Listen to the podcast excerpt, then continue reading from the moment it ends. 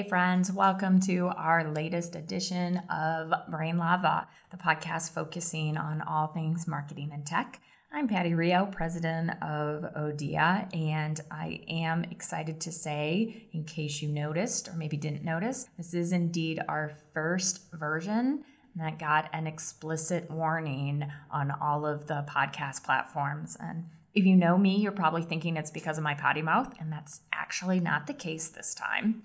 Not to say it won't be next time, but it's actually because there is a marketing case study I want to talk about today, a firm that we admire a lot, and it is their name that got us this explicit rating. So let me explain. Once upon a time, there was a company called HVLS Fans. HVLS stood for High Volume, Low Speed, and they would oftentimes get phone calls into their receptionist saying, hey, are you the guys who make those big ass fans? The fans you might see in a warehouse or in an industrial facility. And yes, we are broadcasting, not live, but taped from downtown Chicago. So you're going to hear some sirens in our background. Anyways, back to big ass fans. So they kept getting these phone calls of folks saying, do you make the big ass fans?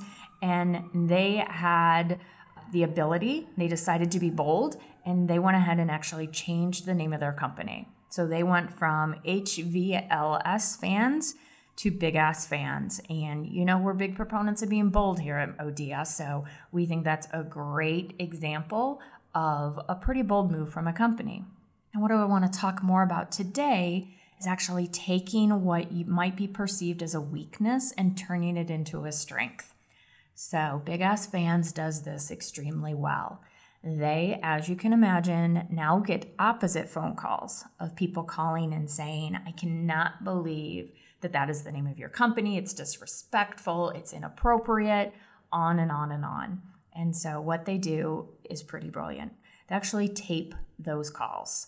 They have folks leave a voicemail, which people do willingly, and then they take that and turn it into a video. So if you go to their YouTube channel, search Big Ass Fans, you will see a number of videos that they have created that are actual voicemails of folks complaining about their name. They realize they're never going to sell to those folks, so they might as well have a little bit of fun and a little bit of brand personality with it. Now, while you're at that YouTube page, I also want you to look at some of their other videos, because they also do some really strong content about the details of their fans and what makes one different, what's appropriate in one application where, you know, you have to be really careful about dust versus where another one might work in an office environment. So besides doing this branded content that's got a whole bunch of personality, they actually do just some really solid, strong, good instructional content, and both fit really well under their brand. So they do a really good job, and yeah, I think they were my bold marketing choice from our blogs of bold marketing that we admire. So a group that we think actually does a really good job. And we kind of try and take to heart that thought of turning your weakness into a strength. So another experience I'll share with you is one of our steel clients, Big River Steel. We've been working with them for about 4 years now, ever since, even before they broke ground. And while they were going through that fundraising phase, going to VCs and going to different funds and talking with different investors, what they always heard was, there's overcapacity of steel in the world already. What in the world are you doing building another steel mill? And so we took that and really turned it on its head and turned it into their first brand statement. And while they were under construction, we talked a lot about the world not needing another steel mill, but the world needing a steel mill willing to push the boundaries of what steel can do. So we acknowledged the objection, and then we turned it into a strength. They weren't looking to build commodity steels or produce commodity steels. They were looking to build a mill to produce niche steels. Steels that we need in lightweighting automobiles, and steels that we need to rebuild our electrical grid and keep up with the demand for electricity, especially as we go into, you know, EV electrical vehicles.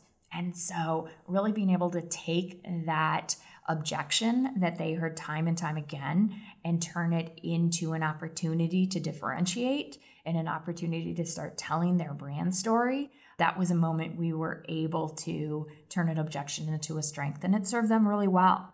So as you're thinking about your own marketing, Think about some of those objections that you hear about why there's too much of this or you're too much like that, and how can you turn that 180 degrees, look at it, acknowledge it, but turn it into a strength. And that to us is some bold marketing. So thanks for listening.